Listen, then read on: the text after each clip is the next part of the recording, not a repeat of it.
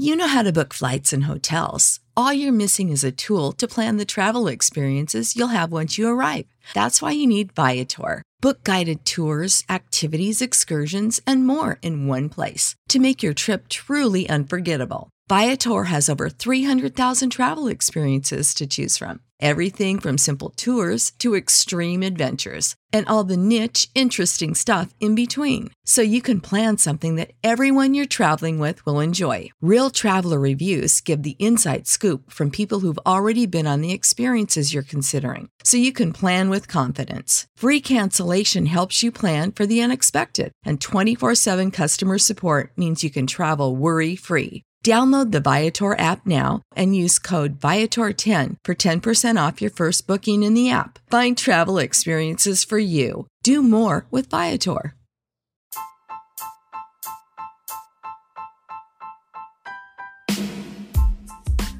Hey guys, thanks for tuning in to today's episode. My special guest was David Tuttle. He's the co host of the Bleacher Blums podcast with Geoff Blum. He also had a nine year career in professional baseball.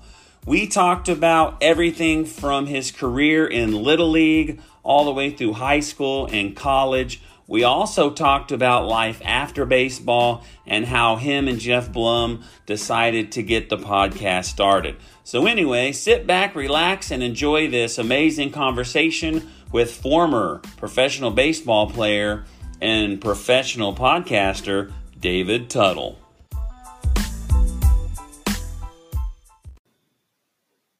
Hey guys, thanks for tuning in to today's episode of Astros Baseball. I have a special guest uh, with me today, a nine year professional career in baseball, co host of Bleacher Blums with Geoff Blum. Welcome to the show, David Tuttle. Rob, thanks so much for having me. I'm really excited to be here. I know I don't have a, a strong connection to the Astros, but uh, I'm happy to be on the Astros baseball podcast. Well, we talked earlier, you know, before the show, and you did say you're getting there. You're starting to become a fan of the Astros, and that's how we hook you in. You just you just start paying attention to them, and after a while, you're going to get hooked. They're an exciting group. Yeah, you know they're a great baseball team, and uh, you know aside from all the stuff that's been going on this uh, past off season, uh, they have you know a bunch of talented guys on the on the team, and uh, I, I think you know being a former professional player, as, as we already discussed, um, you know you can't help but admire and, and at least respect those guys. Okay, so on your bio on the Bleacher Blums website, it says you played soccer, hockey basketball, and of course, baseball. You had a nine year career, and you were traded with Mark Lewis for David Wells back in 1995. So that's that's a pretty good highlight reel there.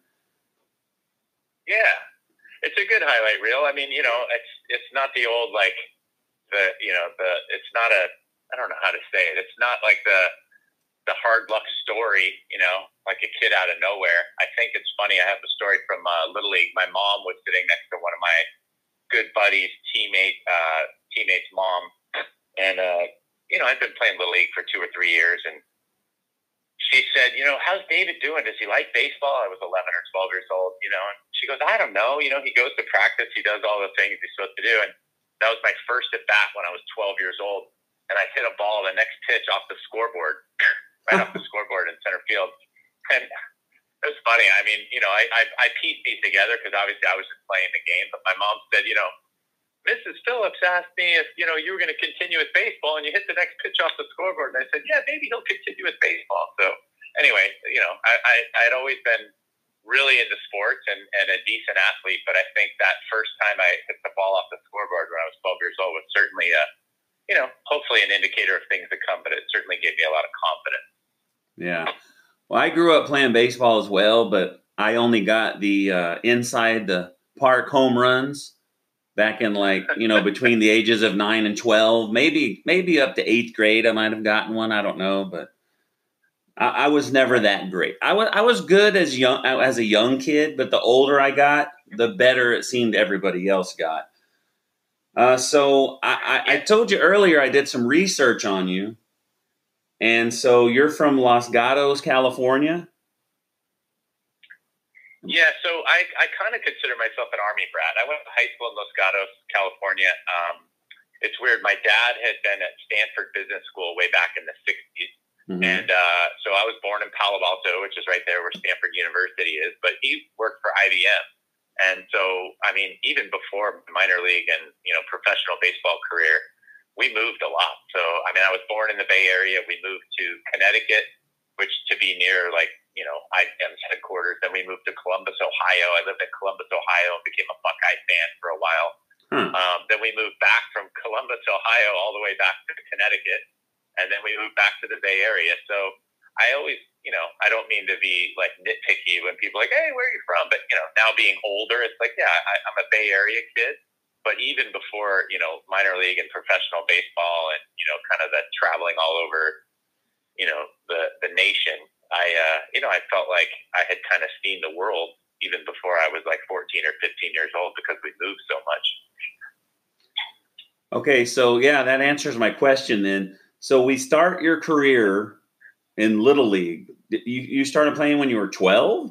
That's how late you started? Oh, no, no, no. That was when I got asked if um, that was when I got asked if I was going to like continue playing. Oh, okay. So when I was five or six years old, I was playing soccer. Uh, as a matter of fact, with uh, I think it was probably AYSO soccer even back then. Mm-hmm. I know I'm dating myself. I'm I'm really old, but whatever it was, it was city soccer, and I got on a really good rec team. So when I was like ten, I felt like I was a really good soccer player, and I don't know how well versed you are in the soccer universe now that I have kids that play soccer. It's kind of like when I was playing in Connecticut, um, you made you had a tryout for the travel team, and it was your age group, but they had one travel team. Mm-hmm. So that that would be the equivalent of club. So when somebody said, "Hey, are you playing soccer still?" I would say, "Yeah, I'm playing travel ball." They're like, "Oh, travel ball, that's great." And we would just travel all over Connecticut. Now, if you ask somebody, you know, how good they are at soccer or what what sports are you playing, they'll say, "Yeah, I play club soccer." But you know, club soccer is if you write a check. oh yeah. Play flight three you know, on this club over there, and you know, it's kind of it's money based. So back then it was some ability based. So I guess originally your question, we talked about this off air. I was a decent athlete, you know, from the age of eight, nine, or ten, and I was mostly playing soccer. I always wanted to play football, so when I got to high school, I got to play football. But I think most importantly was when I had free time, um, I had a ball glove and a tennis ball, and I would just throw it against the garage. Or my dad liked basketball; he would teach me how to shoot free throws. Like, all right, you got to hit every free throw. This is how you do it: hand up, elbow in. So when I had free time, I was always out doing something with the ball, high energy, like wiffle ball, shooting free throws. You know, soccer, you name it. That was, you know, that was I was out doing something. Right. When we grew up, we, we would play baseball with tennis rackets and tennis balls. We played a lot of wiffle ball in the front yard. Uh, while watching our other brothers play games, we would play cup ball in between yep. games. Uh, we we had a yep. basketball hoop in the front yard. Many many hours of basketball. So growing up, I played a whole lot of basketball and baseball myself. But like I said earlier, I did some research on you and you were, do you remember being in the Stamford Federal Little League when you were in Connecticut? Oh, absolutely. We won uh, three state championships in a row.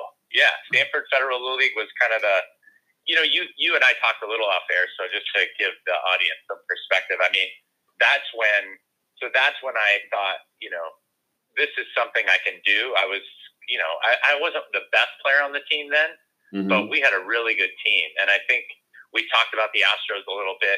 This is a really funny thing because it's one thing to be the best player on your team, but baseball especially, and, and you know, I guess many sports, soccer, they're team sports.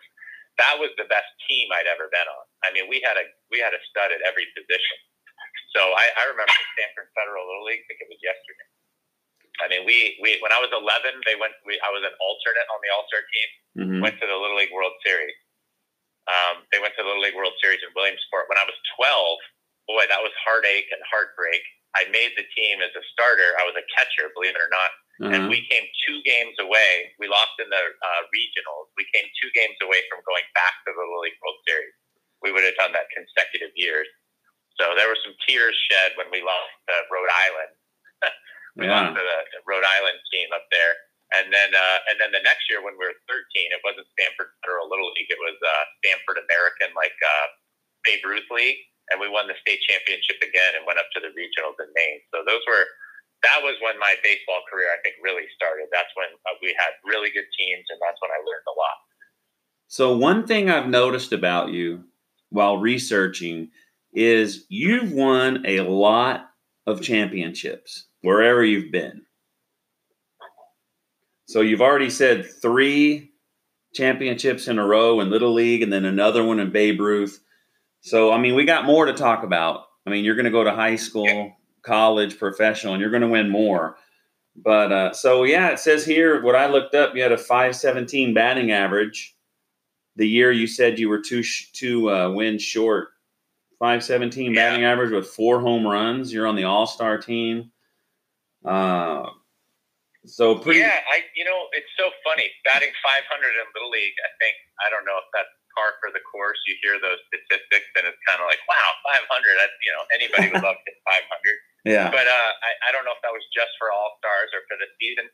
Yeah. I think um, I think kind of what you're getting at, and and I I do appreciate this, and and people that know me know this as well. It, and this isn't just to defer, but I think you know I think I really work well on a team. That's the bottom line. Like I'm not a weak link. So I don't think I was ever the best player on a team, mm-hmm. but I was told this in professional baseball as well by a minor league director. Like they knew what they could get out of me, and I, you know, I don't know if that was diminishing my ability, but you know, as my career got on, they were like, you know what, Tuttle, you're reliable. We can start you. You can come out of the bullpen. You know, you're not going to cause any trouble off the field, which you know, in this day and age, that's something to consider. And so, you know, they kept signing me for that reason. And I've said this on the Bleacher Blums podcast, but I, you know, I was never released. I got traded a few times, and I decided to retire. Mm-hmm. Um, but uh, yeah, I, I never got released. So I, I do take a lot of pride in that. I mean, we won, I think, three championships in the minor league, three state championships in a row in little league. We won a soccer championship. I mean, I was on a lot of winning teams. And like I said, I don't get credit for that because that's a team thing. Right. But, you know, it's a nice thing to have on your resume. You know, I guess it's like Robert Horry, right? Robert Horry has right. seven championships. He was not the stud on any of those teams, but he also wasn't a weak link and he hit some big shots. So maybe that's the maybe that's my uh, reputation as well. So what I would think being someone that's used to being on on winning teams, I would assume losing uh, handling losing would be pretty rough. I think for any competitive person, I mean, you mentioned playing sports a lot when you were little. I yeah. don't think people, I don't think, I don't know. I, and there are different types of people, you know, maybe not as highly competitive or whatever. Yeah. But yeah, no, I don't like losing. But my dad was a big sportsman. Yeah. my dad was a big sportsmanship guy. He taught me sportsmanship at an early age. Mm-hmm. And so I was really all about like my effort and my energy. And that's what I'm trying to raise my kids with, which is look, you have control. I, you know, I tell everybody this. I mean, my wife too. Like you have control over the process and your effort and your skill set. That's what you have control over. You don't have control over whether you really win or lose. Mm-hmm. You know, hmm. you don't have control over. You typically a pitcher learns this early. You don't have control over the outcome. I had plenty of games where I threw seven or eight good innings and I lost two to one, right? Shortstop made an error or something like that, the winning run scores. Mm-hmm. Or you have a game where you give up five runs in three innings and the team wins 10 to five and they're all happy after the game. You can tell which one of those outings is more satisfying from my standpoint, right? Yeah. That two to one loss where you got into the seventh or eighth inning and stuff didn't go your way is a much more satisfying because because of your effort and your skill set.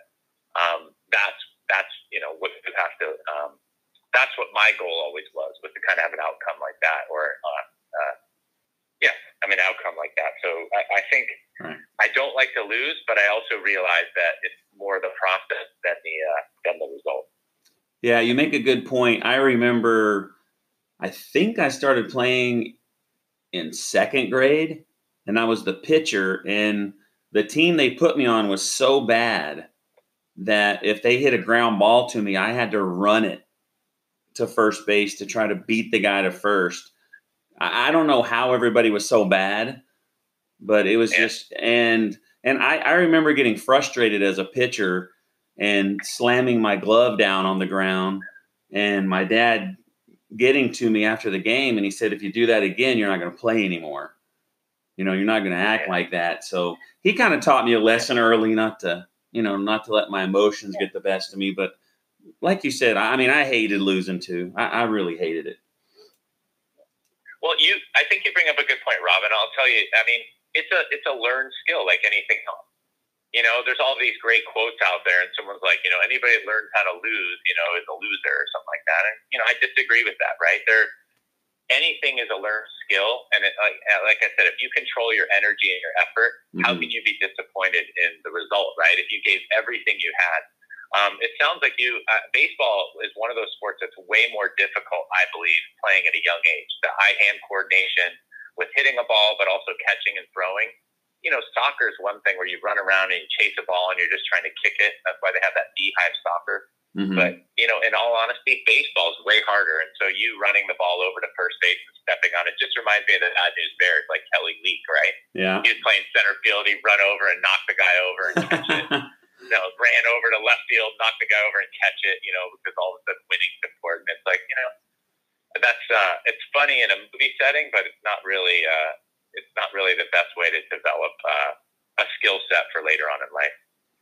Right. So so you ended up back in California in high school, and uh, let me see. It says you were also before we go to baseball. It says you were also an all league football player. I came up with some stats: uh, twenty six receptions, five hundred and fifty yards, and ten touchdowns as a wide receiver in your senior year. So Yeah. you were also a very good football player as well. And didn't you win championships in football as well? We did. So we had like uh so in California it's such a big state. It's like um you know, it's like Texas obviously, like five A, four A. You guys have a ton of huge um, you know, less Friday night lights. I mean football there is way bigger. California kinda has a SoCal and NorCal, there's CIF and CCS. So we were the Central Coast and we won a Central Coast championship. Uh, we won some league titles when I was there. We lost to our arch rival in the semifinals my senior year, so that was hard to take. Mm-hmm. I will tell you this in hindsight, since this is many years ago. Very frustrating that um, you know 26 receptions or 30 receptions that year, was including the playoffs.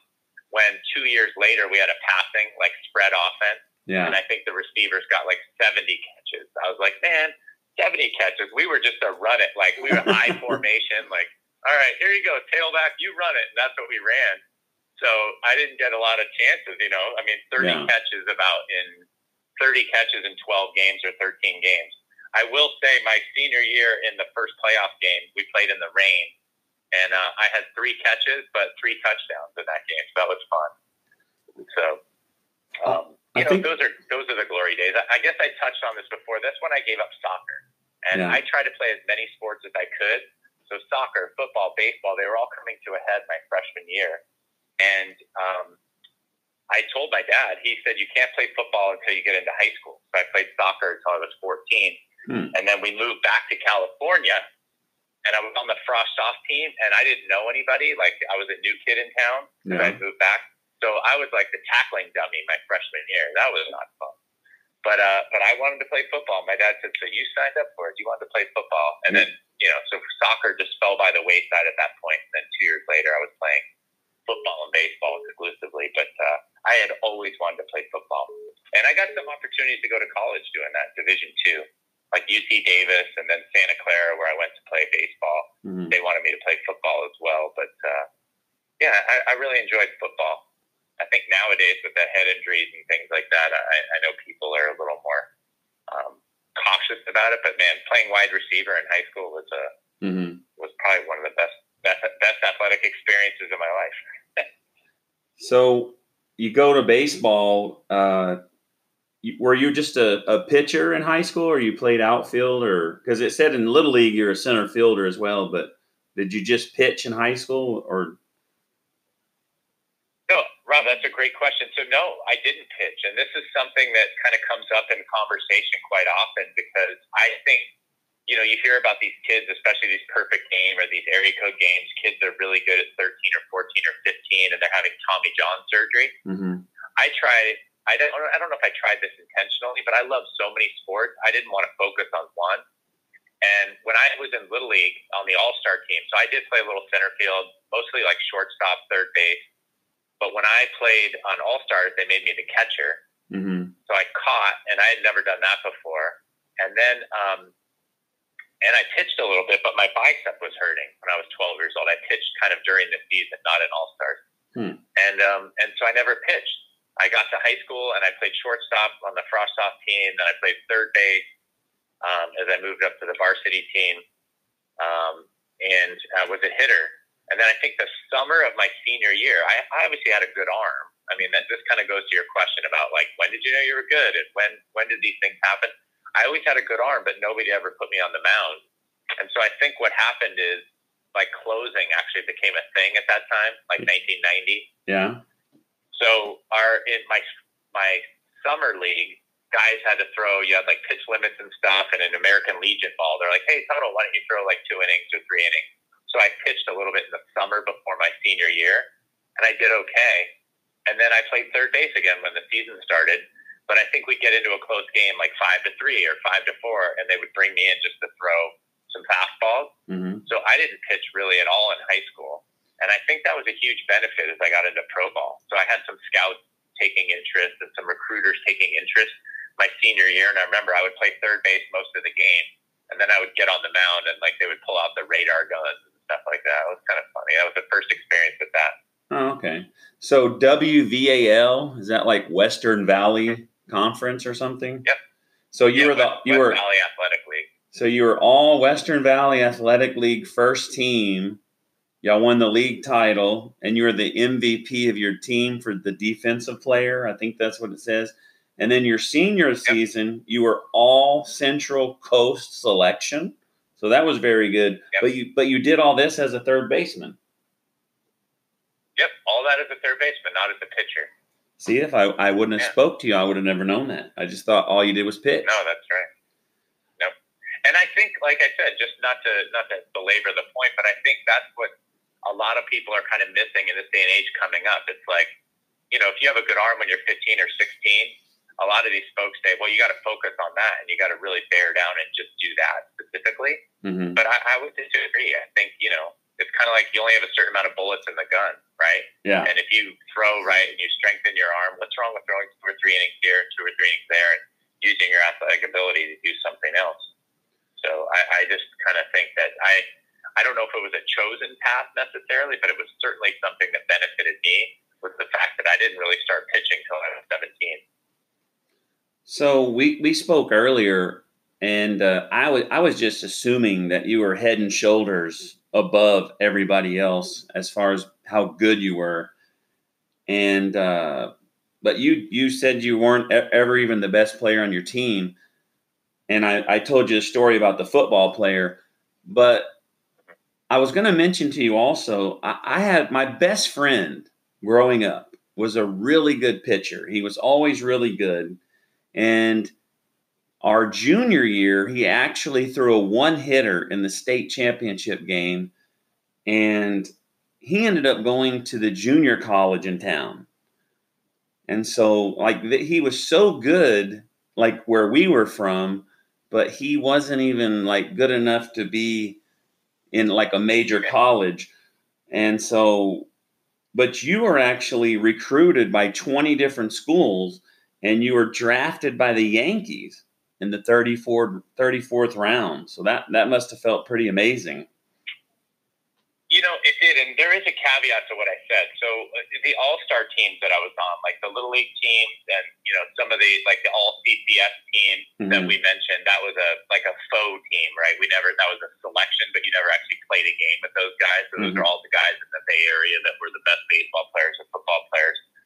So I, I guess when I say I was never the best player on the team, I was never the best out of those guys. Oh, okay. But like in high school, I mean, I would say in high school, I was certainly the best baseball player on my team. Oh, I mean, okay. you know, we had some good players, but yeah, I mean, yeah. So I guess that kind of misspoke, or I, I, that would be, you know, maybe a, a little misleading statement to say I was never the best player on my team. I mean, I, I certainly in high school as a baseball player, uh, as a football player, I was probably one of the, you know, two or three or four best guys on the team, and certainly the best receiver at that at that age. You know, Mhm. 17 years old, 18 years old. But at baseball, yeah, I would say that you know, if the scouts were coming to watch our games, they were watching me. Right. So there was there was a, a sense that I was, you know, certainly somebody to look out for, and so Yeah. certainly somebody to watch. But Okay. So most people in the area knew about you. yeah, and I think that's I don't know if Blummer says this too, but some of that I don't know if it's luck or you know luck is the residue of design. Obviously, I had some really good games at the right time. Yeah. But uh, yeah, I think once the word got out, certainly it was uh, it was flattering to have you know scouts pull out the radar gun and come check out this guy Tuttle, who no nobody's ever seen pitch. I thought he was a third baseman. Yeah, all Yeah. right. Well, let's go watch him pitch the last inning. And you know there was a lot of hubbub, and my my wife gives me a hard time now because you know she had to kind of pay her way through school. She went to UCLA. And she's like, you have these people like throwing offers at you, money at you. You know, you had an easy road. And I said, all right, you know, we can we can agree to disagree on that, but you know, it is nice to have a skill set, learn what that skill set is early, and then you know, kind of enhance it and foster it and work hard at it so that it can, uh, you know, so that it can lead you on a good path. Okay, so you mentioned something about timing, and that might have been what happened to my friend. That that happened.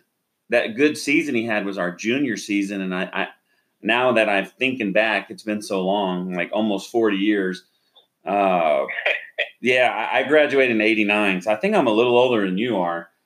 Uh, but I don't think he had such you. a. I don't think he had such a great senior season, but like you, he played third base. Uh, that might have been timing. Maybe if he would have been a senior that year when he threw the one hitter, maybe he would have got more attention. And uh, so, anyway, Yeah. Well, there's a couple a couple things with that. I, I actually graduated in '88. I don't know if I even ever said that on a Bleacher Blum podcast. oh, but, uh, 88. yeah, so you, oh, you are year, older so than me. you. You are older than me. Yep. You got me by one year. But there you go. But so, but I think there's a couple of things in there, and I don't know if this is important for your listeners at all. But you know, throwing a one hitter. I mean, I knew plenty of guys. There was guys at at schools near near me that didn't throw hard. They just really knew how to pitch early. We had a guy that had like a little cutter and a changeup. If you could pitch in high school, you could really dominate guys because I had a guy that actually went to Santa Clara with me who was a year younger and he was at our rival school hmm and he said, Man, I would throw two fastballs right by him. He couldn't see him. And then I would try and get fancy and sneak a curveball by him. So he would just sit up there and wait. He's like, Please, Tuttle, get two strikes on me. I know you're gonna throw that rinky dink curveball. and he would always get a hit. I threw a I threw a one hitter against his school and he got the one hit on a curveball in, in the third inning. oh yeah. So I guess my my point is that your buddy threw a one hitter. I mean, scouts come out and they think they can teach you how to pitch. They're going to get you into the organization and they're going to show you how to be a professional, Mhm. but they need you to have the arm strength. So Right. It's not always about, hey, that guy threw a one hitter, that guy threw a two hitter. If he knows how to pitch, that's great. But typically, when those scouts are coming out to watch high school players, they're looking for velocity. Okay, so yeah, that makes sense. So anyway, before we take a break, you were recruited by 20 schools and you were drafted by the Yankees. So when we get back, we're going to take a quick break, but when we get back, I want to know why you chose to not I guess go professional and why you chose Santa Clara University. Sound good? Awesome. Yep. All right, folks, we'll be right back. I have an answer for you. Oh, all right. We'll be right back, folks. You're listening to Astros Baseball. Okay, folks, we are back with David Tuttle. Uh, when we left for the break, I was asking you about being recruited by 20 schools, being drafted by the Yankees, but you chose to go to school. What what uh, influenced your decision there? Uh, one word, father.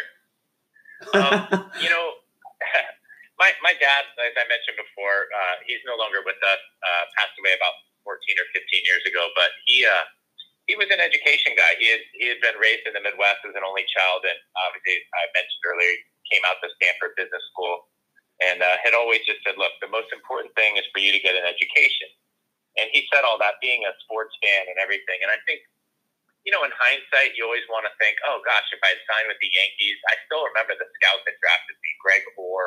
hmm Greg Orr is uh, he he was in, at least five or six years ago. He was like the director of scouting for the Yankees, and he said, "Man, Tuttle, I remember you in high school. Like, you know, you see these guys around. He's still around, and uh, he he had high hopes for me. But my dad was like, "Look, you're going to go get an education." And in all honesty, that leads to why I chose Santa Clara. Yeah. Small school. I mean, Arizona State looked at me for baseball.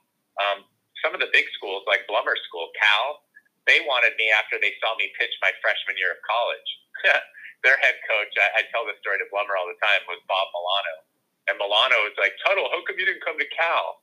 I'm like, because you thought I was like a soft hitting third baseman in high school. You didn't invite me. Like, yeah. I would have come to Cal if you recruited me. But, uh, you know, I went to the place where I felt like I uh, could get a great education and I went to the place that you know that really wanted me. To be honest with you, at that time, and and so kind of back to your question, it was an easy decision because my dad was not going to let me sign out of high school, regardless of which team. Right. Maybe that maybe if their money was huge or something like that, but I was not going to sign, and and we kind of let everybody know that prior.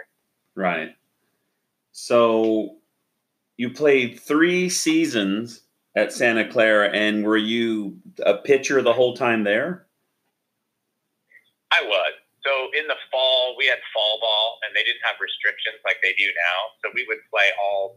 I mean, we played the junior colleges. You mentioned your buddy that went to junior college in San Antonio there, but I mean, we had um, West Valley College, De Anza College, Stanford, Cal, San Jose State, San Francisco State, um, all those schools, USF, all those schools within you know kind of striking distance. San Jose City College.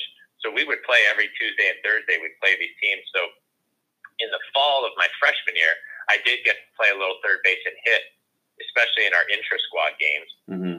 But um, for the most part, they recruited me to be a pitcher, and uh, I worked on kind of learning how to pitch that whole my whole freshman year. Now there was a little hiccup, and this was a, a little scary thing. But um, we had a couple days off. It was raining, and my freshman year, here I am, the scholarship kid. Me and one other kid are probably going to make the varsity team. And we went out and played mud football, and I separated my shoulder. this was in November of my freshman year. Yeah. So not only were my parents not happy, my teammates weren't happy, but it was the whole baseball team was out there playing.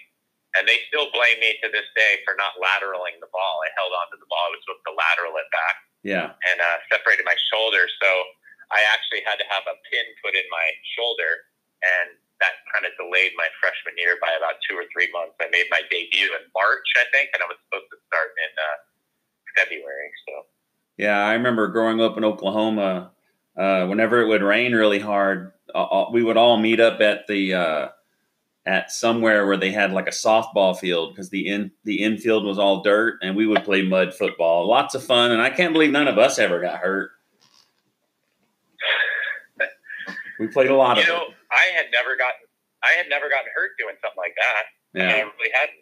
I, but obviously, you know, there's a first time for everything. And, uh, exactly. Probably, yeah, probably one of my good friends, the guy who I've lost touch with, but one of the most famous friends I have. Um, he's on um, the SWAT show on CBS, Shemar, You know the you ever watch SWAT? Yeah, my wife does.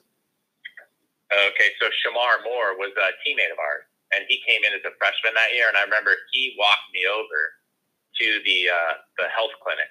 Like I was holding my shoulder in tight like this, and he walked me over there, and he was shaking his head, and I was shaking my head. He's like, "What have we done?" And uh, he came to visit me in the hospital with a good friend of ours, also. And uh, anyway, that's so funny. I mean, I, I have lost touch with Shemar. Yeah. Uh, but that was I'll never forget that. Not because it was Shemar, but mainly because he and I were both freshmen, and we knew we shouldn't have been doing that, and I'd never really been injured doing anything like that. And here I am, you know, with the scholarship to Santa Clara, haven't even pitched an inning yet, and I'm heading over to the health clinic with a separated shoulder. That was not that was not a good day. So, uh, what was it like uh, trying to maintain your grades while uh, playing sports, like playing baseball? Yeah, that's a great question. I mean, as I mentioned, education was really important to my dad. Right. and and you know, and, now looking back, you know, having a job, having a degree, all that stuff's super important. But I guess what um, what what kind of comes out of that mainly is is really baseball was my major, and it, there's no two ways about it. You know, people will talk about college athletics, you know, doing this and doing that, but, but baseball was my major. Yeah. And the, and because it's your major, you know, it really is hard to keep up your academic, to be honest with you, because, you know, I, I can tell you I got mono my sophomore year. I had a girlfriend. so basically, you get up at 7 a.m. in the morning, you go to class till like, you know, 2 in the afternoon, you go to practice from like 3 to 6 every night, and then you want to spend time with your girlfriend and study, you're going to bed at 11 or 12, and then you're getting up again at 6 or 7 the next day. Yeah. I mean, you do that for two months and, you know, and practice was not like a walk in the park. I know baseball, there's a lot of standing around in baseball, but man, we had to run miles. We had to fix the field. We had to, you know, I mean, anyway, I'm not asking for sympathy. I guess what I'm saying is your question was about studies. Yeah. Studies was kind of low on the totem pole when it came to girlfriends, baseball, Right. you know, beer and pizza. You Yeah. know, studies got pushed way down. Yeah, I remember at that age, it's pretty hard to care about anything else but girls. Yeah. Girls and having fun. there's that too. Girls having fun and playing sports. That's right. And and and I got to play sports, you know, basically at that high level where people were like, "Hey, there's that scholarship baseball player guy." Like, you know, I mean, there was notoriety that came with it playing at that high level. So, Right. um, you know, anyway, it was it was certainly a challenging time, and I think as we all do, right? If you only knew then what you know now, Right. um, you know, there's that looking back thing, like, oh man, I could have done this a little bit better. I will say this: when I got drafted, um, when I got drafted, I, uh, um, oh gosh, I just lost my train of thought. Oh no, I, I guess when I got, um, I'm the one that's supposed oh, to do well, that. Yeah, I, I, that's all right. I can't remember what I was saying, so I'm sorry. You might think of it. We'll get going here. I, I, I did that one time. I was talking to someone and they responded, and I was going to ask them something, but they kept going, and I forgot what I was going to ask them. So, I mean, it's human. It's human. Uh, so, what was I going to ask you? See, I was going to ask you something too, and I forgot, but now I remember. So, it was Santa Clara close to where you grew up? So, were your parents able to watch your games when you were going to college? Yeah, no, absolutely it was, and and I really I, I like that part of it. The funny thing is, you know, when I look at how close Santa Clara was or how far away it was, um, you know, Santa Clara is about 20 minutes from where I grew up and went to high school, but I never went over to Santa Clara games like football games or baseball games or basketball games when I lived when I was in high school. It just wasn't on the radar. Huh. My dad, like I said, being a Stanford Business School alum, we used to go up to Stanford, which was about half an hour, 30 minutes away. Yeah. 40 minutes away, but we'd go watch Stanford games, we'd go to Stanford basketball games, football games, and stuff like that. But, you know, we would do certain things. Um, but Santa Clara was closer, but kind of further off, uh, further off the radar. And, um, but when I got there and I started pitching, it's funny, you mentioned when I came back from my shoulder, my first game my freshman year was against Cal. And the leadoff hitter for Cal was a guy who had graduated from Los Gatos High School two years prior to me. So my first college experience was facing Cal Berkeley, but the leadoff hitter was a guy who I knew from high school. And uh, and yeah, so my parents were there, and uh, it was great. I used to actually have to tell my dad to uh, calm down. So he would go to the games and he would yell every once in a while, and I just told him that, you know, can't be having that. So what I gathered from researching you, you actually picked up the W there, right? Or do you not remember? What, what did you say? Repeat the question, sorry. oh, I said from my research, you picked up the W. You won that game, right? You- Oh yeah, yeah. You no, won. It's you funny because that was, yep, that was a huge. That was such a huge confidence booster for me. I think we won five to one. Look at that, or maybe I was five and one. Now I can't remember. But I did. I threw six innings. I threw six innings. I think I gave up one or two runs. And and the thing for me wasn't. How about that? I remember it too. That was my first college start. I guess way back 30, 40 years ago yeah. but we uh but we um we won the game but my thing was they had kind of they were unsure about how my shoulder although it wasn't a pitching injury i had separated my right shoulder they were just kind of unsure about how they knew i was ready to go we had rehabbed it all that stuff but that was kind of a, a catapult or a catalyst for me to be like all right i'm here this is what i came here for and, and Yeah. it was a, it was a big confidence booster to throw you know six good innings against a you know a pac 12 team Okay, so we talked earlier that you played three seasons in college. Uh, your junior year, 151 innings. You were fifth in the nation. uh, West Coast Conference Pitcher of the Year, All West Coast Conference team, Baseball America's All American second team, and then you're drafted in the sixth round by the Reds. How did you decide that you were ready to leave after your junior year? Did you had already graduated, or is it did, is it because where you got picked, or what was your decision about leaving school? Yeah, great, great question. So I did promise my dad I would come back and do it, uh, come back and get the degree. But I think kind of the trajectory or the path for the guys that were going to be in the big leagues was that you basically played three years of college and then you left after your junior year. I mean, that's just the way that thing is set up. It's okay. kind of like that. Uh, what do they have? The one and done rule in college now. In in in, in uh, college for baseball, it was you either signed when you were 18 out of high school, mm-hmm. or you had to wait till your junior year. And, you know, going from the 34th round with the Yankees to the sixth round with the Reds, I just thought, I don't know if I could improve um, any sort of um, right. standing. Uh, and, you know, there is some financial kind of uh, benefits of being drafted in the top 10 rounds. It wasn't a ton of money, but it was worth it. And I just didn't think I could improve my lot. And honestly, I mean, boy, if they used me the same way they did prior, I mean, I threw, like you said, the fifth most innings in the country. Mm-hmm. So I would throw, I would throw eight or nine innings on Friday, and I'd throw six or seven innings on Tuesday. And if I had to come close a game on Saturday or Sunday, I would. So, I mean, 150 innings in, you figure that's 62 games. Right. So, I mean, they, I was on the mound quite a bit my junior year, and of course, I wouldn't have it any other way. I loved it but people nowadays would be like, "Oh my god." Uh, Bobby Jones was a friend of mine. We played together in Alaska. He was a pitcher for the Mets. I don't know if you remember him, but he led the nation that year. Mm-hmm. He threw like 179 innings or something. Dang. Like, dude, 180 innings in college baseball. Wow. So I, that was my proudest accomplishment, throwing, you know, fifth most innings in the nation, having a fun year. Right. And that all stemmed from Alaska. I, I went two summers. Like the Cape is now kind of notoriously the best place.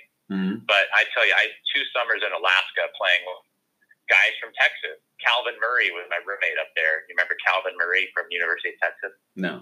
Played for the Giants. Okay, so Calvin Murray, Scott Pugh, a lot of these guys from Texas were on my team up in uh, Alaska, and I really got a lot of confidence playing with them in the summer. Oh, I grew up in Oklahoma. Oh, that's right. Uh, I moved to Texas but in '89. I've, so I've oh, lived okay. here a long time, though. Yeah, I was going to say, if you followed UT baseball, Calvin was there probably 90, 91. But, you know, if you're following OU, there was a kid named Brian Eldridge. Do you remember Brian Eldridge? No. I only remember Bobby Witt. Okay. Oh, Bobby Witt. There you go. There's another OU guy. Yeah. Brian Eldridge, uh, played at Oklahoma. He played with me in the summer. Anyway, I was just asking because yeah. uh, those guys all came out to Alaska in the summer, and they were fun guys, and they gave me a heck of a lot of confidence being from kind of a smaller NorCal school to play with the big boys. Okay, so after uh, in between your uh, college and pro, you played for the U.S. Pan American team. You have a little story about that. Yeah, I mean, I wish I had one little story about it. I, I mean, that was so that was a huge accomplishment. Again, a lot of this stuff, as I said, never being the best player on the team, all of these things were little confidence boosters mm-hmm. for me as I, you know, became more successful and played at higher levels. But so I mentioned earlier, Bob Milano asked me my freshman or sophomore year, like, how come you didn't come to Cal Berkeley? And I was like, well, because you didn't recruit me. Well, Stanford, of course, that, they, they've come up in the conversation a lot. Mm-hmm. Um, my dad had gone to business school there, big fan, but I was born in Palo Alto, you know?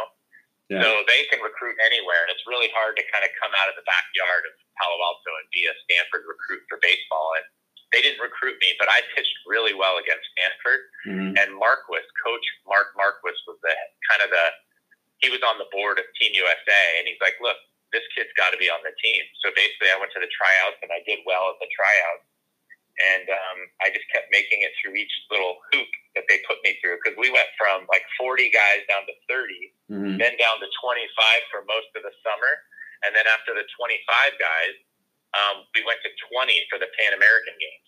We were down to a 20 man roster, I believe, yeah. and I made it the whole way. And uh, from a small school, it was a pretty big accomplishment. But I mentioned earlier, like Jason Giambi was on that team, Charles Johnson, Jeffrey Hammond. Um, Jeff Ware pitched in the big leagues. John Dettmer, a buddy of mine, pitched in the big league. Yeah. So it was kind of the it was the catalyst for me being a professional, but mm-hmm. it was also a um, it was a huge confidence boost for me to be um, to you know kind of belong. Right? We all want that sense of belonging. You feel that at the workplace or wherever else, but it's like you know what? I belong with these guys. I can play baseball with the you know kind of the best guys in the country and hold my own. And that summer we went to Japan and Cuba and um, I mean, we traveled all over the world. That was a lot of fun. And I will tell you a quick story in Cuba. I might have told this on the Bleacher Blums podcast before, but man, we got there and playing the U.S. was a big deal for them. But we took the field and it was so loud, kind of like Oakland, where they have that drum and everybody complains about the drum in Oakland. Mm-hmm. When we took the field and we started to, you know, we did our warm ups and we were ready to throw the first pitch, I was waiting for the sound to die down. And it didn't. It got louder. So when we're in the field and they're hitting, it's just loud the whole time. It sounds like a rock concert. It was crazy. So yeah, I'm sorry. I got a little distracted. Someone came to the front door, and I was hoping they wasn't going to ring the doorbell. But anyway, so that right. was. I don't think anybody heard it. no, they didn't ring it. Oh, okay. I was kind of looking out. Now I'm kind of like, anyway, it's live, folks. You're hearing a live podcast. So so I'm pretty sure that was a great accomplishment. And then you you start your long career in the minor leagues. So I'm sure what I mean, whatever stories you can come up with here, um, I, I'd like to know how it is. Like I talked earlier, the you know a lot of people think being a minor league player is all glamour and glitz, but maybe you can share what it's like the life of a minor league ball player. Yeah, you know, I have two stories that I think will provide some color, and even big leaguers have this experience. It's just that they kind of made it through all this. Mm-hmm. Um, so, two stories. One is my first or second year, I went to Charleston, West Virginia. That was the Reds kind of medium A ball team. They had a high A team and a, a mid level, I guess, A ball team. That was the Sally League, South Atlantic League. Mm-hmm. And um, we got four guys in an apartment because we were all making about nine hundred dollars a month. So each making nine hundred dollars, we could get this apartment for like four hundred. Yeah. We're like, all right, let's all four of us, two bedrooms. You get two, you two in that bedroom, you two in that bedroom. Well, the season started. Let's just say the season started April seventh. We arrived in Charleston like April fifth. Signed the lease on our apartment, put all our stuff in there, went down to the clubhouse, got the uniforms. The next day, the sixth, we were leaving for an eight game road trip so we were starting the season on the road. Mm-hmm. So we had signed the lease and got in the apartment, and the lights work and everything worked. So we're like, oh, this is awesome. So we sign the lease, get in the thing, go away. You know, I'm 21 years old at the time. Right. We get in the bus and we go away on an eight day road trip. So we basically, you know, you come, throw your stuff down, and leave. Well, we got back from the road trip at like 2 a.m you know, first eight games of the season, we're like three and five. You know, it's not going that well yet. You're just trying to feel out your teammates. You haven't even been home yet. Yeah. And we go into the apartment with our keys. It's like two in the morning. We just got back from like Fayetteville, you know, Fayetteville, North Carolina. And we click on the lights and they don't go on. And there's a notice saying you didn't register your electricity you know, we had to shut it off. You know, you're supposed to register within the first four days of being in here and blah, blah, blah, blah, blah. Right. So we're in an apartment at two in the morning with no power, you know, no power, no food. Everybody just kind of like crashed. I don't even know if we had furniture yet because we had rented furniture, mm-hmm. you know, so that, that's, that's kind of, you know, that doesn't happen in real life, right? You would have somebody take care of that or the team would give you enough money to like, all right, this is what's going to happen. Yeah. But basically we get our check oh, and we hadn't got our check yet, right? Because you get paid every two weeks. So, you know, our checks hadn't arrived yet. We have no electricity, no furniture, and we just got back from an eight day road trip that wasn't even that great. And you know, yeah. what a what a rough life that was. And then and then the other thing I will say is, you know, the constant kind of we didn't have iPods back then, but we did have like Discman things like that. Mm-hmm. But man, you, you know, 30 guys on a bus for 10 hours from 2 a.m. to noon fighting over you're trying to sleep in a little seat and the starting pitcher would get his own seat but you just had to share a seat as well so you're making $900 a month you're on a bus ride for 14 hours from you know from i don't know chattanooga tennessee to to uh, knoxville that, that wouldn't be 14 hours that'd be like two hours but yeah. i don't know chattanooga tennessee to Carolina. We had uh, to go to Carolina. So you're on a bus for 12 hours and you're sharing a seat with some guy who, you know, doesn't smell all that good and he's bigger than you are. We're all 6'3", 6'4", yeah. 200 pounds. You know, it's like, oh man. I mean, you know, you wake up with a crick in your neck. You have batting practice at four o'clock, and then strap it on and play a baseball game. So, you know, I mean, I, I don't know if that puts a lot of color around it, and it's kind of hard to share a ton of stories there. But I'll, I will tell you, you know, having your power out and making nine hundred dollars a paycheck, or sorry, four fifty a paycheck, mm. is uh is a it's a it's a dose of reality that you probably don't expect when you think of professional baseball players. So, with, was there ever a time where you had a long bus trip, like early in the morning, and you had to play that night? Or did you um, always, or did you always have a kinds we had? Oh, you didn't. You didn't have a day of traveling. It was always you could have a game in it this town. Always, yep, strap it on and play. Yeah, I mean, so we would play. Let's say we play four games at home at Charleston. Yeah. Uh, West Virginia, and then we had to play at Charleston, South Carolina the next day or the next night. Uh-huh. So they try to do day games. So every once in a while we'd have a one o'clock game. That would be over at four. We'd grab a bite to eat, get on the bus at seven at night. That seven at night is a 10 hour bus ride. So you know, you're getting there five in the morning, four in the morning. Sometimes the hotel rooms aren't ready because the other team didn't leave and they don't have the maid service in. Yeah. So you basically have like a conference room to put all your stuff down and everybody tries to get a nap there. And then, yeah, you go to batting practice at three in the afternoon and you play that night in Charleston, South Carolina after playing the day before in Charleston, West Virginia. So, I mean, you know, it's, it's, it's something that's probably goes as you asked. It goes overlooked or over. Uh, it, it, doesn't get noticed, mm-hmm. but it's a really trying test to. Um, you know, I mean, we talk about. I guess I, I follow a lot of military stuff like Navy SEALs training, mm-hmm. boot camp, BUD/S, all that stuff. I mean, it's it's a mental grind. You know, they're testing you, and if you can get through all that and make it to the big leagues, it's well worth it. But you know, a lot of that stuff is up to you. As I said, you got to control the process, the effort, the energy but a lot of it's up to you know circumstances outside your control. So some guys make it and some don't. But it's uh yeah, it's it was challenging. Yeah, you played every day. I think we got like five days off for the whole summer. Okay. Another thing I wanted to ask you: uh, after four seasons with the Reds, you were traded to Detroit or the Detroit organization. What does it feel like to be traded? Yeah, that's a great question, Rob. And I will say, um, does it feel like you're me, important to the other team, or does it feel like the other team doesn't want you anymore? How does that feel? That's what I want. So for me, no, that's a that's an excellent way to phrase it. Uh, for me personally, I'm an optimist. I like to look ahead. I was kind of like floundering a little bit with the Reds. I had come off that um, you know 160 inning season, right? So I threw 155 innings, which was fifth in the nation in college. Then I went through um, for Team USA, and I threw another 70 innings. So I was at 220, and then I went to instructional league and threw another 10. Mm-hmm. I basically threw 230 innings in a year. And then I showed up to spring training with kind of my arm was fatigued. It was like dead arm. I didn't know what was going on. So I didn't get off to the rounding, razzling start or, you know, dazzling start that I had wanted to with uh, the Reds. Mm-hmm. So after four years with the Reds being traded, felt like the Tigers wanted me. And when I got there, they said, look, you've been starter we're going to put you in the bullpen and let you throw hard for an inning, and we're going to kind of work you in this way. I had a lot, lot of optimism with them. So, it, so it felt good that you know another team wanted you. So, it, yep. it, here's something that is very interesting. Uh, you were on a team, and I don't know if this is your first year in, with Detroit, but you were on a team that was 50 and 90, and you had yeah, 21 saves. I know. Seven, and seven wins. Seven wins and 21 saves. And. I wonder, I, I, I have your quote here. Do you, can you think you can remember what you said about that?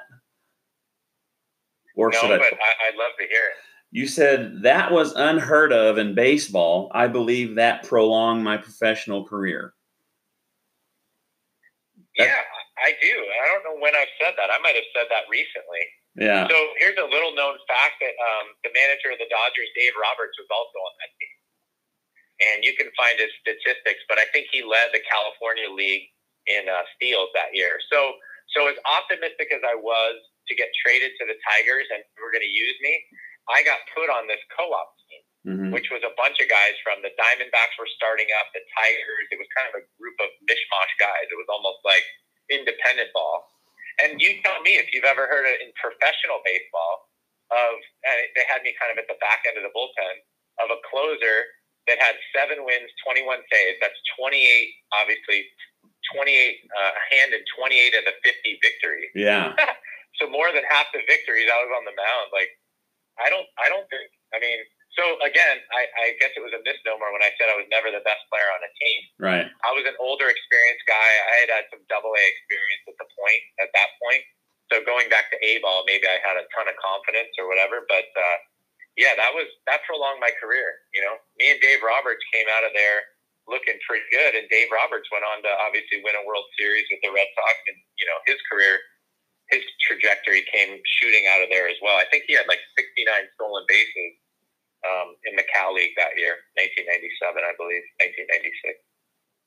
Okay, so after that, you're traded to Arizona and you won a Cal League title. You played for Tulsa. You were Texas League champions, and then you ended your career in Tucson, AAA level. And I got another quote from you. I got this from your high school where they enter, they inducted you into the uh, Athletic Hall of Fame. That's where I got all this stuff. And and you Great. said your last season with Tucson, you said I think it was my best year, and I almost got called up. So you, you, you spent eight or nine years in minor league ball. Uh, like, how did it feel that you just never got the call, or did you get so close that you could taste it? Yeah, I think I think both those can be true. I think what you said is accurate. I mean, I felt like I was right there. I felt like I belonged. I've told this story on the Bleacher Blums podcast. When I was in big league camp, I came into a game with the bases loaded against the White Sox in Tucson, and Chris Singleton happened to be at the plate, the uh, ESPN commentator announcer, mm-hmm. and uh, he was a good left-handed hitter. And uh, I threw him a couple sinkers, and he hit one back right at me, like a two hopper right back to the mound. And I remember looking at, uh, I think Greg Colbrunn for the Diamondbacks was playing first base and it was in, like in a movie. Like I've done this a million times. He's probably 10, 12 feet away from me. It looked like he was 50 feet away from me. Like all you got to do is just toss the ball over to him. Yeah. And I did that and got out of the inning. And, uh, and I thought, you know what? I mean, I do belong here. This is what I've been doing for the last 15 years, you know, 20 years. I do belong here and I can certainly, um, hang with these guys. But, uh, but, you know, it just never happened. And again, I think this is also hindsight. Maybe I was a little more disgruntled at the time, but as competitive as I was and as much as I wanted to make it, I also realized I, I only control the process. I really, I mean, I don't know how it's how easy it is to go back and say that, but I worked hard. I got there. I did these things, and it's funny because I, well, I don't know if it's ironically, but the year after that, two of my roommates got called up to the big leagues, and that was the year they beat the Yankees, 2001, for the uh, the World Series championship. So Ruth ball, and then as I got into high school and now in professional baseball, I got all these championships along the way. And uh, and you know that one could have been the last one, the final one, if I'd stuck it out one more year. But uh, but I didn't, and I I don't look back. I don't look back at all. So you decided to call it quits, and uh, then, then you ended up getting married, having three kids. Yep. Uh, so did you already know your wife while you were playing ball, or did you meet her afterwards? so kind of my last year, like 1999, 1999, 2000 is when I met her.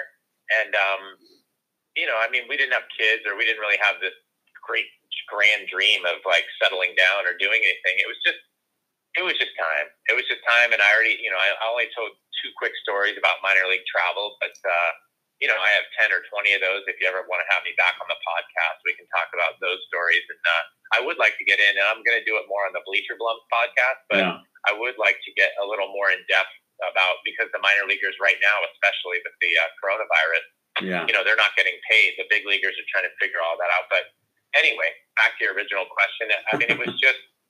It was just time for me to hang it up. I wasn't injured, but I was just kind of mentally uh, taxed I think it was really hard to get ready for another year. to leave my family, you know, to leave this woman who's going to be my wife and right. try and uh, try and figure out where we're going to go. So I met her like in 1999. She came out to some games in El Paso when I was in Double A, and then came out to uh, that last year in Tucson. She spent some time out there, and I don't know. I just decided to call it quits, and then you know that was it. Okay, so you three kids, and you have twin girls, and Blummer actually has triplets. So that's something you have in common. Yeah. So, so how how did you know Blummer, and how did this you and him hooking up with the podcast happen? Yeah, so that's great. I mean, the way we really kind of found each other is that our kids went to school together. That's the short and sweet of it. He was living down here in San Clemente. Obviously, now he lives in Houston. Um, but our kids were going to the same school. And mm-hmm. um, I recognized him and he recognized me. And, you know, I mean, going to school in the Bay Area, I've said this a bunch of times, but that fraternity, that baseball fraternity especially, is a really small fraternity. You know, he knows Dave Roberts, he knows Randy Winn, who went to Santa Clara. Blummer played with like a guy that I got drafted with, Mike Harrison, Jon Zuber is a Cal guy. Um, you know, this network of guys that we've all played against, played with, is very small. And you talked about tip of the spear in terms of talent, but it's also tip of the spear in terms of who you came into contact with. You know, there were plenty of guys in my locker room mm-hmm. that were in Blummer's locker room as well. So we uh, we would talk in the parking lot about guys we had in common and you know what it's like to be fathers of multiples and I think on our initial podcast, one or two, Blummer pointed out like he just called it like talking with Tuttle in the parking lot. Yeah. And we were like, hey, you know, we talk every day for a half hour. We should like do a podcast, very similar to what your story is, you know, for your right. Astros podcast. You were kind of just trying to test it out. Uh-huh. So we tried it kind of at, at my house. It wasn't called Bleacher Blums. We tried it with another guy that he knew, and it didn't really work out. And then Blummer left. He went from San Clemente, California, all the way out to Houston. And we said, you know what? We tried it. We didn't like that version of it, but let's do it again. Let's try it. Let's like Skype it. Let's get a microphone. Let's just do it. Mm-hmm. And um, you know, obviously, like I said, all the commonality we had leading up to that point was a good starting off point. But our friendship has obviously grown and deepened, and we realized that uh, that we have good chemistry, and uh, it was just something that we really wanted to do, and so we made it happen. Very similar to you, Rob. And another thing I wanted to share with the audience real quick is that conversation we had earlier. Uh, me and you were talking pretty much about what we were going to cover in the podcast. And nine minutes into it, I realized, and you realized as well, that we were actually having a really good podcast going, but we weren't even recording yet. So, so the conversation you were having with him in the uh, parking lot that's that's cool that you that you realize that because I've had long conversations about the Astros with my wife, but she won't come on here because she's too she's too shy, you know. But I told her you you just had a podcast with me right now. I just come in the room and say all that stuff. So I, that's pretty interesting. I think yeah. I think we have a lot in common as far as you know the way our podcast got started.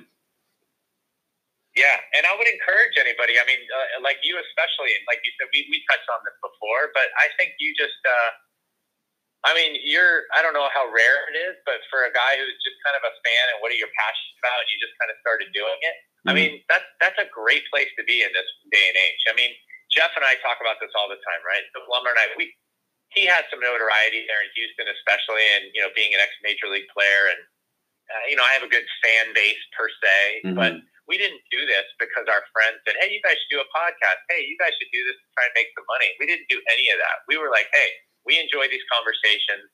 We feel like we have a lot to offer, and if you listen to the Bleacher Blums podcast, you know that sometimes it gets Astros heavy, sometimes it's a lot of baseball, but very often it's you know mm-hmm. kind of especially with the coronavirus, like what are we streaming right now? What are we watching? Yeah. How are we raising our kids?" My favorite one I remember with Blummer was like they have a group text in their house and you know they have a group text like, "Hey, who's whose turn is it to empty the dishwasher?"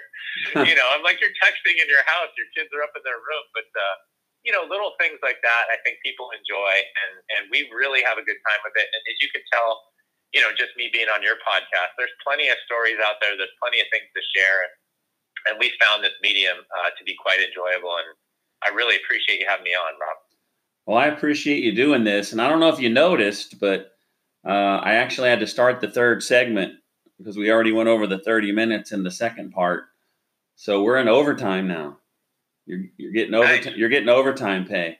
But I really do appreciate yeah, you coming I, on, and I thought it would be awesome for these people to to get to hear a story and not have to hear about the Astros cheating scandal or the virus or you know just just to hear you know a baseball player story. And I, I thought it was interesting. I, I really do appreciate you doing this, and I hope to have you back. And it seems like we got more that we got plenty more that we could probably talk about. So if you'll come back, yeah, I'd I mean, love to have really, you back.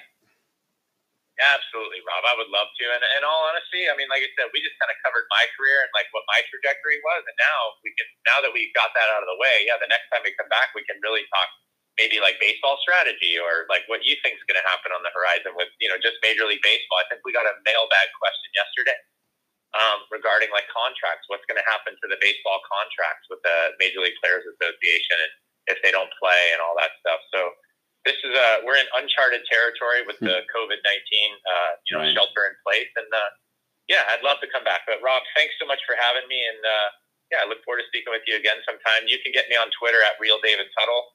Obviously, the Bleacher Blums podcast, bleacherblums.com, and uh, and I really appreciate you having me on. All right, folks, that's it for now. We appreciate you tuning in, and we'll see you next time on Astros Baseball.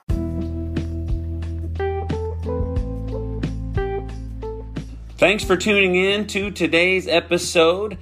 Be sure to subscribe to this podcast so you'll know when there's a new episode available. And if you want to follow me on Twitter, you can find me at Rob Fontenot. Thanks again for listening, and we'll see you next time.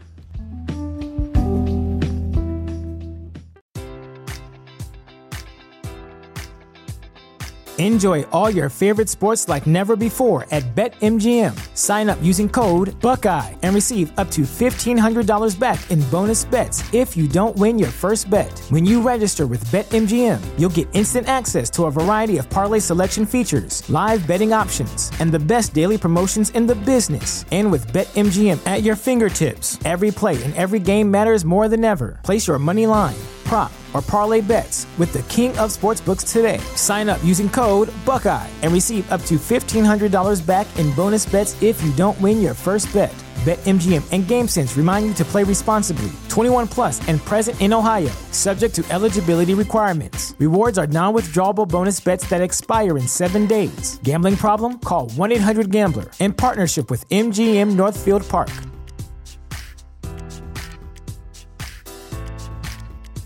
Prescription products require completion of an online medication consultation with an independent healthcare provider through the LifeMD platform and are only available if prescribed. Subscription required. Individual results may vary. Additional restrictions apply at lifemd.com. Read all warnings before using GLP 1s. Side effects may include a risk of thyroid C cell tumors. Do not use GLP 1s if you or your family have a history of thyroid cancer.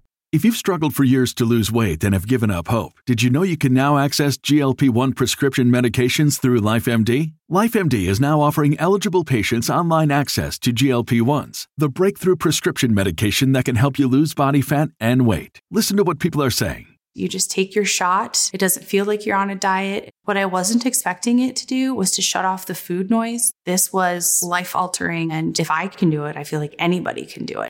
And here's the best part your insurance may cover 100% of the cost of your medication. So go to trylifemd.com to have your eligibility checked right now. Get started today at trylifemd.com. That's T R Y L I F E M D.com.